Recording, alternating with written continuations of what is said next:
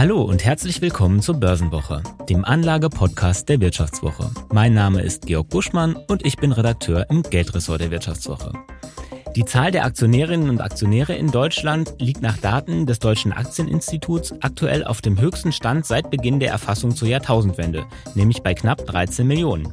Dabei geht allerdings die Zahl derjenigen, die ausschließlich in Aktien und nicht etwa in börsengehandelte Indexfonds oder aktive Fonds investieren, deutlich zurück. Nur noch 2,4 Millionen Menschen legen nur direkt in Aktien an, so wenig wie zuletzt vor gut zehn Jahren.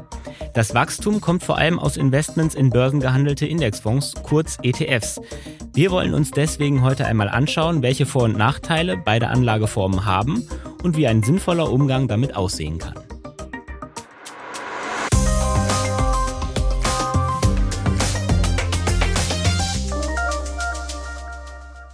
Und dafür habe ich mir heute einen ausgewiesenen Experten ins Studio geholt.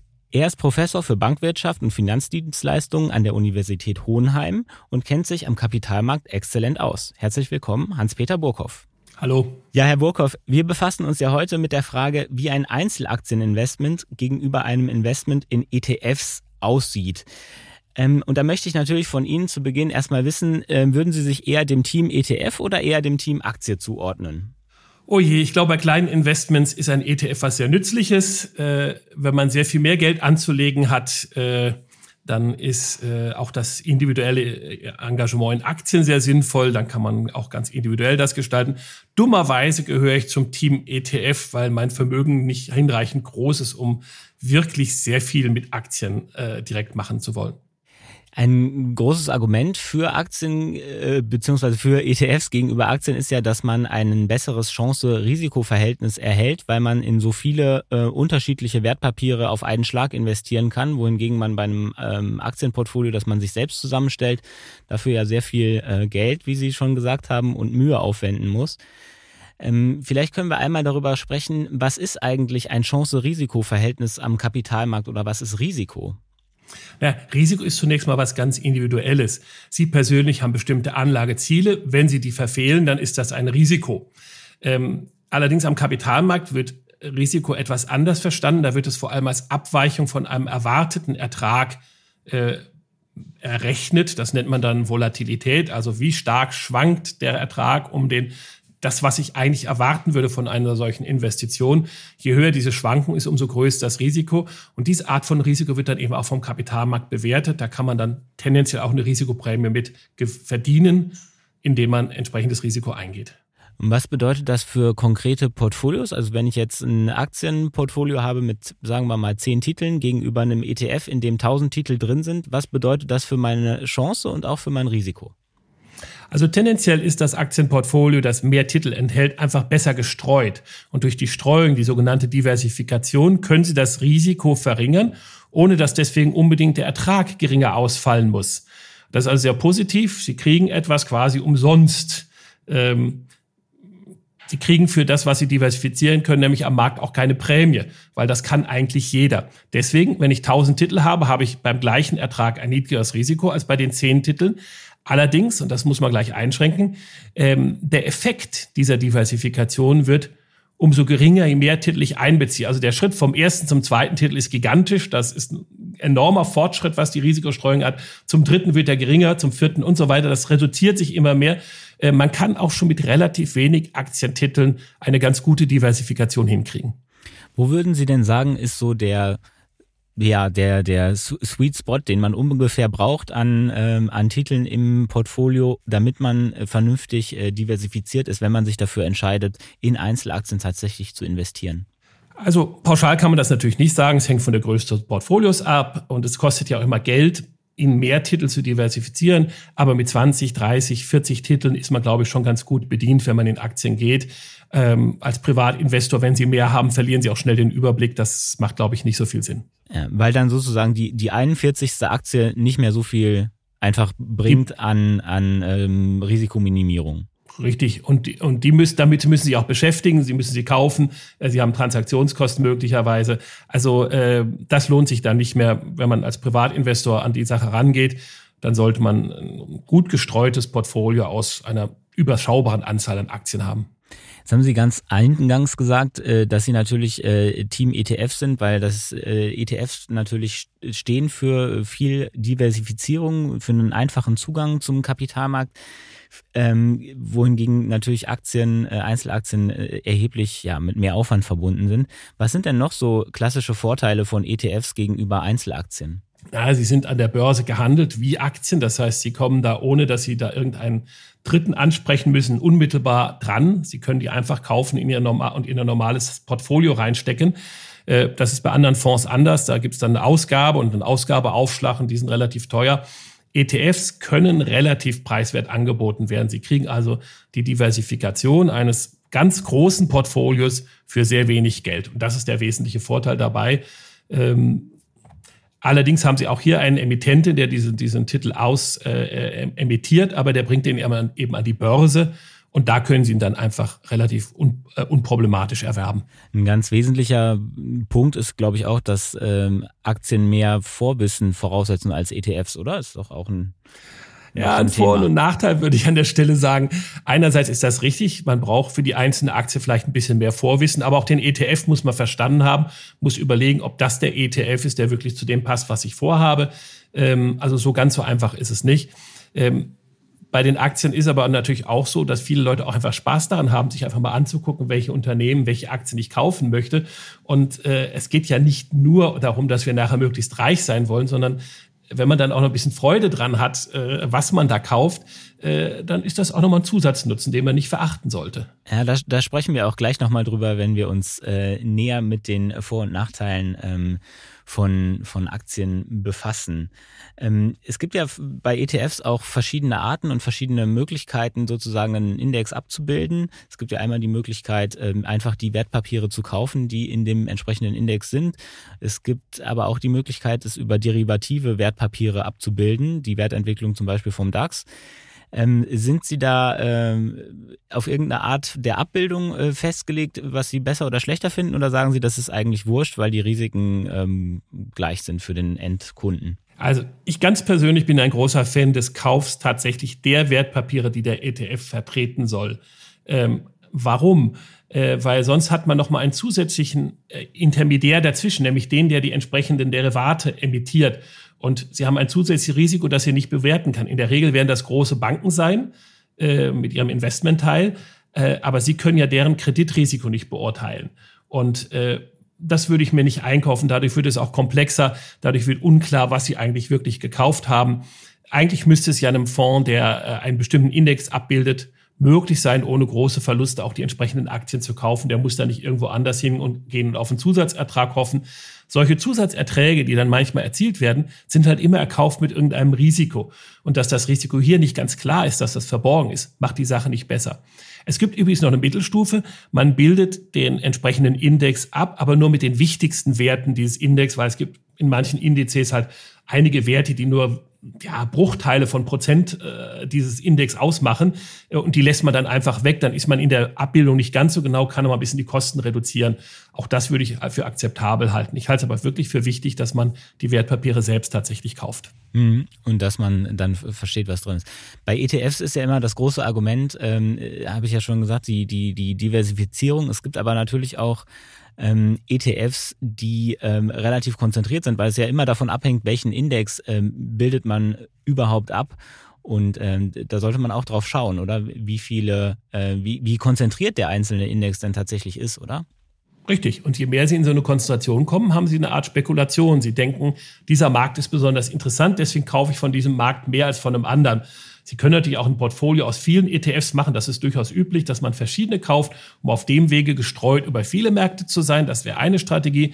Eine andere ist eben, ich finde einen bestimmten Markt besonders interessant. Ich glaube, was, was weiß ich, dass die technologische Entwicklung in einem Land besonders interessant ist. Und dann kaufe ich entsprechend den Aktienindex der Börse, auf dem diese Unternehmen tendenziell gehandelt werden.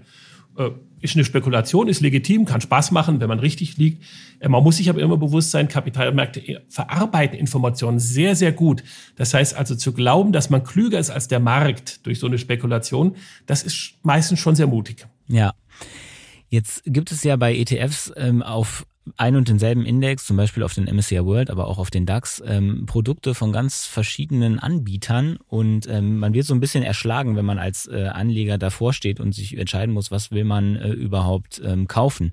Haben Sie eine Handreichung, was, woran man sich ein bisschen orientieren kann bei der Auswahl von ETFs? Also ein ETF, ein Index, also ein, ein, ein passiver ETF, wo also nicht gehandelt wird, sondern nur einfach ein Index abgebildet wird, äh, ist letztendlich, ein, ein, nennt man das eine Commodity, also etwas, was einfach standardmäßig existiert. Ich würde da tatsächlich auf die Kosten, die damit verbunden sind, gucken, gucken, was da für eine Managementgebühr existiert und mich daran orientieren. Ähm, ein bisschen kann da auch die Frage der Seriosität des Emittenten eine Rolle spielen, aber sehr viel Risiko auf der Ebene ist da nicht drin, wenn da konkret die Wertpapiere tatsächlich in dem Fonds enthalten sind. Übrigens, was das Angebot angeht, auf einer anderen Ebene gefällt mir das Angebot nicht so gern. Es gibt mit BlackRock einen klaren Marktführer. Ich habe eigentlich in dem Markt auch schon wieder zu wenig Wettbewerb.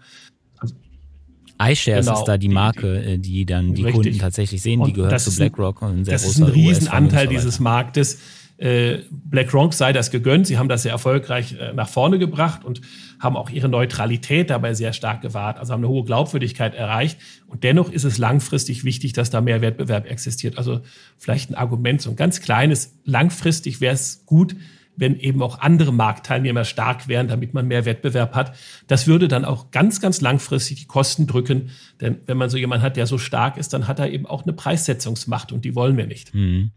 Ja, es glaube ich liegt ein bisschen in der Natur des Geschäfts. Da, ist ja Größe sehr äh, entscheidend und dass man die Kosten möglichst auf eine große Anlagesumme verteilt und äh, da konzentriert sich natürlich der Markt. Richtig, und das geht dann zugunsten des Kunden bis zum bestimmten Punkt. Und dann kommt irgendwie die Situation, dass dieser, dieser große Anbieter dann eben seine Marktmacht ausnutzt und dann geht es wieder zu Lasten des Kunden. Da muss man den optimalen Punkt finden. Ich denke, im Moment haben wir schon eher zu viel Konzentration in diesem Markt. Genau, also auch mal gucken, was sozusagen jenseits von, von iShares noch geht. An dieser Stelle vielleicht einmal unser Disclaimer, was wir hier machen, ist natürlich ähm, Information und Unterhaltung, aber keine Anlageberatung. Insofern, wenn ihr Entscheidungen am Kapitalmarkt trefft äh, bezüglich ETFs, Aktien oder sonstigen Wertpapieren, dann tut ihr das natürlich auf eigenes Risiko und die Hosts und auch Herr Burkhoff können dafür dann keine Haftung übernehmen. Ja, einmal das und äh, wir schauen uns gleich noch die Vor- und Nachteile von Aktien an. Aber bevor wir das tun, würde ich gerne einmal unsere Schnellfragerunde auf Sie abschießen. Und zwar ist es so, dass ich fünf äh, Sätze habe, die Sie bitte vervollständigen, möglichst kurz mit äh, entweder einem äh, Wort oder einem Halbsatz. Und ähm, damit starten wir jetzt einmal schnell. Meine allererste Aktie war Oh Gott, wenn ich das noch wüsste. Ich glaube, es war tatsächlich Thyssen. Das ist aber Ewigkeiten her. Im letzten großen Crash an der Börse habe ich gar nichts verloren, weil ich dummerweise als Gutachter in großen Kapitalmarktverfahren tätig bin und deswegen selbst unmittelbar keine Aktien halte. Auch keine ETFs oder äh, Indexfonds oder sowas? Leider auch keine ETFs, nein. Okay, kein Kapitalmarkt-Exposure. Bei meiner eigenen Geldanlage vielleicht auch in Ihrer Zeit, bevor Sie ähm, das gemacht haben, berücksichtige ich die Erkenntnisse aus meiner Forschung? Leider nicht. Ähm, ich fürchte, dass ich so viel spannende Dinge im Leben zu tun habe, zum Beispiel mit Ihnen über den Kapitalmarkt zu reden, dass ich mich um meine eigene Geldanlage nur unzureichend kümmere. Das würde ich niemandem empfehlen. Der größte Vorteil des Börsenhandels heute gegenüber dem von vor 30 Jahren ist, dass der Zugang für den Privatinvestor viel besser und die Kosten der Teilnahme am Kapitalmarkt viel geringer sind, sodass es eigentlich für den normalen Investor keinen guten Grund gibt, die Vorteile des Kapitalmarkts nicht zu nutzen. Und der größte Nachteil? Ja, der größte Nachteil ist, dass man selber nicht immer rational handelt, sondern glaubt, dass man mehr weiß, als man tatsächlich weiß. Das führt zu aktiven Strategien, zu Handelsstrategien, bei denen man durch zu viel Spekulation, durch zu viel Handeln einfach Geld verliert. Hat man wahrscheinlich früher auch schon gemacht. Hat man früher auch schon gemacht, aber früher waren das eben Leute, die in der Regel relativ wohlhabend waren. Heute gibt's halt auch Studenten, die sagen, ich verdiene mein Studium mit Daytrading. Das geht eine Weile gut und dann geht's in die Hose. Ja, das war einmal die Schnellfragerunde. Vielen Dank für Ihre Antworten. Und wir schauen uns jetzt einmal an, wie es aussieht mit dem Investment in die Einzelaktie. Was sind da meine wesentlichen Nachteile? Ja, man muss sich damit auseinandersetzen mit einer solchen Aktie. Das heißt, man muss wissen, warum man diese Aktie kauft. Man muss, selbst wenn man auf einzelne Aktien investiert, den Portfoliozusammenhang im Blick haben. Also muss schauen, dass man bei der dass man zumindest eine Idee hat, warum man diese Aktie zusätzlich kauft, warum diese Aktie die Streuung meines Gesamtportfolios erhöht. Ähm, Im Idealfall hat man ein mathematisches Modell, aber das hat der normale Privatinvestor nicht. Nach Gefühl geht das durchaus auch ganz gut, aber man muss eben eine Vorstellung davon haben, wo sind die Risiken dieser Aktie und wie spielen diese Risiken mit den anderen Risiken in meinem, meinem Portfolio zusammen. Das ist also nicht unaufwendig. Dann, äh, jetzt haben Sie gesagt, mehr Aufwand, äh, schlechtere Risikostreuung. Ähm, man hat wahrscheinlich auch eine erheblich höhere Volatilität, oder? Nein, wenn man das hinreichend streut, wenn man, wenn man ein bisschen mehr streut als nur ein bisschen, äh, dann ist die Volatilität eines gut gestreuten Aktienportfolios, selbst wenn man da nicht hunderte von Titeln drin hat, schon relativ reduziert. Das kriegt man eigentlich hin. Natürlich gehen die Kapitalmärkte rauf und runter, das muss einem bewusst sein. Äh, es gibt deswegen auch so äh, mehrperiode Portfoliomodelle, die dann sagen, du musst am Anfang, wenn du jung bist, viel in Aktien investieren, weil da kannst du das Risiko in Kauf nehmen. Das erholt sich dann schon wieder. Und je näher man an die Rente kommt, wo man dann anfängt, das Geld zu brauchen, umso mehr geht man in festverzinsliche Titel, weil man da hofft, dass die weniger volatil sind. Das hängt natürlich sehr stark von den Zinsen ab. Im Moment haben wir eine Situation, wo sogar die festverzinslichen Titel relativ volatil sind, weil die Zinsen so schnell nach oben gehen. Beziehungsweise weil sich die Zinsen so stark bewegen. Die äh, wären ja auch volatil, wenn die Zinsen äh, fallen würden. Dann würde sich der Wert ja auch sehr schnell verändern bei den anderen. Ja, wobei da hätte man dann eben Gewinne und keine Verluste. Und das wäre dann auch wieder schön. Das wär, ist dann die schöne Form von Volatilität, genau. Ja, ja, das ist die positive Sache. ähm, ein Argument, was ja gerne gegen Einzelaktien auch ins Feld geführt wird, äh, was ich aber persönlich jetzt nicht für ganz so valide halte, ähm, das ist, dass man äh, höhere Kosten hat als mit einem Investment äh, gegenüber ETFs. Aber es, meine persönliche Erfahrung ist, ich bin eher so der Buy-and-Hold-Investor, ist, dass man auch mit Einzelaktien ähm, sehr niedrige Kosten haben kann, wenn man äh, eher eine Politik der ruhigen Hand fährt. Was ist da so Ihre Erfahrung aus der Forschung? Also dem würde ich klar zustimmen. Es ist wirklich eine Frage, wie oft schichten sie ihr Portfolio um und davon hängt sehr stark ab, welche Kosten sie haben. Es gibt auch inzwischen äh, sehr viele Anbieter, wo man Aktien sehr, sehr preiswert erwerben kann. Wobei Vorsicht, kostenlos ist natürlich nie kostenlos, weil auch diese Unternehmen müssen irgendwo von geleben. Das heißt, sie müssen davon ausgehen, dass sie dann im Preis einen Nachteil haben, äh, der dann dazu führt, dass sie äh, eben diese Unternehmen dann auch irgendwie finanzieren. Aber es gibt einen klaren Wettbewerb der verschiedenen Online-Broker, der verschiedenen Anbieter von solchen Dienstleistungen. Das heißt, man kann erstens auch ganz Einzelaktien relativ preiswert heutzutage kaufen, viel billiger als zu den Zeiten, als ich meine Banklehre gemacht habe, was jetzt schon ewig her ist. Äh, und äh, wenn man dann. Ja, wie, wie mussten Sie denn Ihre Thyssen-Aktie kaufen? Ich kenne den Preis tatsächlich damals nicht. Nein, mehr. nein, aber ich meine, wie? Äh, wie ging es technisch vonstatten? Mussten Sie irgendwie was ausfüllen und bei der Sparkasse einreichen oder wie war das? Äh? So war das, wobei ich damals tatsächlich in der, in der Lehre in der Station Wertpapierabteilung war. Ne? Okay, Sie saßen, Sie saßen also an der Quelle ich saß an der Quelle und habe dann also diesen, diesen ausgefüllten Beleg dann einfach eingereicht und dann haben wir das gekauft. Äh, aber auch für mich als Mitarbeiter war es nicht ganz billig. Also die Transaktionskosten waren ganz andere. Ich habe das dann verbunden mit einem äh, Besuch auf der Hauptversammlung der Thyssen AG, äh, wo es dann entsprechend Buletten gab. Also wegen des Essens musste haben man da Sie, nicht hinkommen. Haben Sie die Kosten wieder rausgeholt?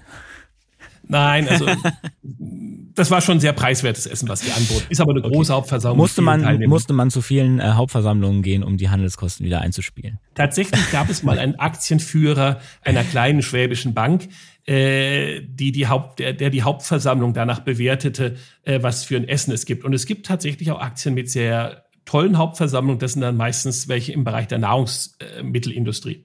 Ja, im Zeitalter der virtuellen Hauptversammlung kommt man ja in diese Genüsse nicht mehr so sehr, aber Nein. Äh, das war früher natürlich durchaus ein äh, valides Argument. Ich weiß, ich war öfter mal auf der Hauptversammlung von Bastei Lübbe, da gab es immer noch ein Buch äh, von Ken Follett oder so mit dazu. Da konnte man also auch ähm, von seinem Aktienbesitz auf andere Weise profitieren als nur von der Dividende. Ähm, aber wir wollen zurück zum Thema sozusagen die, die äh, Nachteile ähm, des Investments in, in Einzelaktien. Wir haben ein bisschen rausgearbeitet, okay, die Kosten hängen natürlich sehr davon ab, äh, wie ich mich selber ähm, verhalte. Und da sind wir auch beim nächsten Punkt. Man braucht mehr Selbstdisziplin, wenn man in Einzelaktien investiert, oder? Richtig, man muss Geduld haben, man darf sich nicht von äh, der eigenen äh, psychologischen Stimmung treiben lassen. Ich drücke es mal so aus. Es gibt da so, das nennt man den Bereich Behavioral Finance, es gibt da bestimmte Verhaltensanomalitäten der Menschen, äh, die dazu führen, dass man mehr Verluste macht als, als unbedingt notwendig. Ähm, in der Regel ist es tatsächlich so, man sollte wirklich einen ganz langen Atem haben und das wirklich aussitzen, auch die schlechten Phasen aussitzen und erlebt dann manchmal erstaunliche Überraschungen. Äh, ich will ein Beispiel nehmen, wer den alten DAX gehalten hat. Der DAX ist ja immer wieder umgestaltet worden, ja, weil da kommen Aktien rein, Aktien raus. Äh, diesen aktuellen DAX, der immer wieder umgestaltet wird, kann man locker schlagen, wenn man den ursprünglichen DAX einfach gehalten hätte. Das haben wir also auch bei der Wirtschaftswoche mal ausgerechnet vor einigen Jahren. Daran ja. erinnere ich mich auf jeden Fall noch, mhm. ja. Genau, ja. Ähm, jetzt haben wir uns lange und ausgiebig mit den Nachteilen des Einzelaktieninvestments befasst. Ich persönlich äh, bin ja auch ein Einzelaktieninvestor, also beziehungsweise eine Mischform mache ich ähm, und finde, es gibt einen sehr großen Vorteil auch, nämlich dass man, wenn man selbst sein Portfolio zusammenstellt, äh, Kontrolle und Verantwortung hat. Und das ist ja auch was wert, oder nicht? Das ist sehr viel wert. Man ist davon nicht abhängig, was andere darüber sagen. Man ist nicht von, von irgendeinem Dritten abhängig. Diese Abhängigkeit ist natürlich bei einem ETF, bei einem passiv gemanagten ETF sehr reduziert, weil der macht einfach nur das, was er verspricht und nichts anderes. Das ist ganz anders bei, als äh, bei aktiv gemanagten Fonds. Da denkt sich dann irgendein äh, Portfolio-Manager was aus und du hängst damit drin, äh, weil der irgendeine Idee hat. Das ist nicht schön. Also insofern ganz so schlimm ist der Unterschied nicht mehr wie früher, wo man sich wirklich äh, in Abhängigkeit von, von diesen Portfolio-Managern gegeben hat und dann irgendwie darauf vertrauen musste, dass die tatsächlich in deinem Interesse handeln, dass die nicht irgendwelche verrückten Ideen haben, äh, was nie so ganz ausgeschlossen war. Also insofern, der Unterschied hat sich ein bisschen eingeebnet. Äh, was sehr positiv ist, ist natürlich nochmal die Beschäftigung mit dem Kapitalmarkt, mit dem wirtschaftlichen Agieren. Und eigentlich ist die Aktie auch ein wunderbares Produkt, weil sie eigentlich zunächst mal relativ unkomplex ist, ja. Sie haben einfach eine Beteiligung am Unternehmen, das hat Substanz, da stecken keine Finanzintermediäre dazwischen, sondern das ist einfach ein Anteil im Unternehmen, das können Sie anfassen.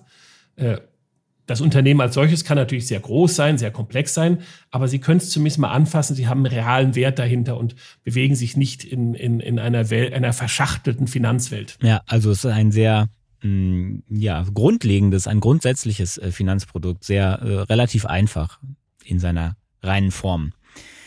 Klar.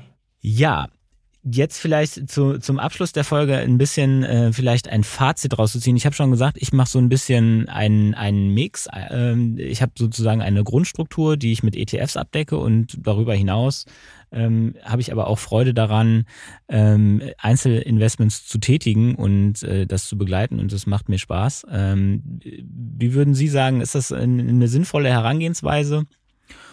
Ich finde das sehr Oder sinnvoll, weil es natürlich den, das, die Diversifikation verbindet mit dem Spaß an der Geldanlage. Und vielleicht kann man auch manchmal so ein bisschen seine Expertise in bestimmten Bereichen einbringen. Äh, da hängt die Hürde, äh, die, die, ist die Hürde sehr, sehr hoch natürlich. Man muss also wirklich genau Bescheid wissen, aber man kann dann auch in Dinge gehen, von denen man was verspäht, weil man zum Beispiel in einer bestimmten Industrie gearbeitet hat, weil man irgendwelche Spezialwissen hat und dann einfach auf Dinge setzen kann, die man für erfolgsversprechend hält. Also das ist, glaube ich, eine sehr sinnvolle Strategie. Ich kenne das immer so ein bisschen aus der Diskussion um, um Robo-Advisor, also um, um äh, computerbasierte Geldanlageempfehlungen. Äh, die machen einfach wenig Spaß, muss man ganz klar sagen. Das ist so ein bisschen, ich nenne das aseptisch, ja. Ja klar, das ist das optimale Portfolio nach äh, Erwartungswert und, und Varianz. Aber äh, so richtig sexy ist das nicht.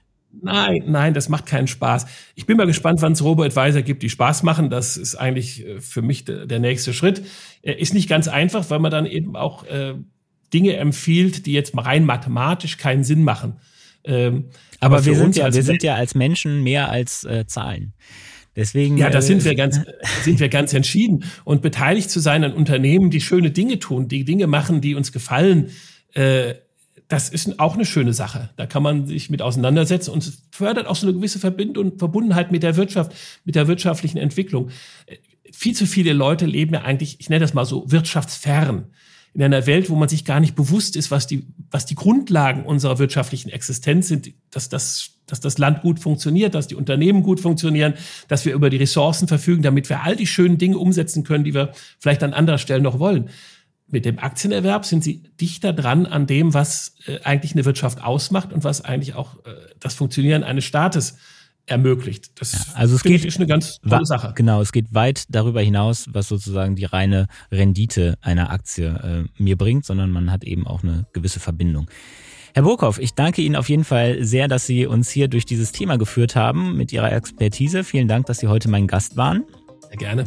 Und bei allen Hörerinnen und Hörern bedanke ich mich sehr herzlich fürs Zuhören. Ich hoffe, euch hat die Folge gut gefallen und wie euch der Podcast insgesamt gefällt, das lasst uns gerne wissen. Wir haben eine Umfrage nach wie vor laufen zum Podcast Börsenwoche und den Link dazu findet ihr unten in den Show Notes. Und damit bin ich raus für diese Woche und wir hören uns hoffentlich am kommenden Montag hier wieder.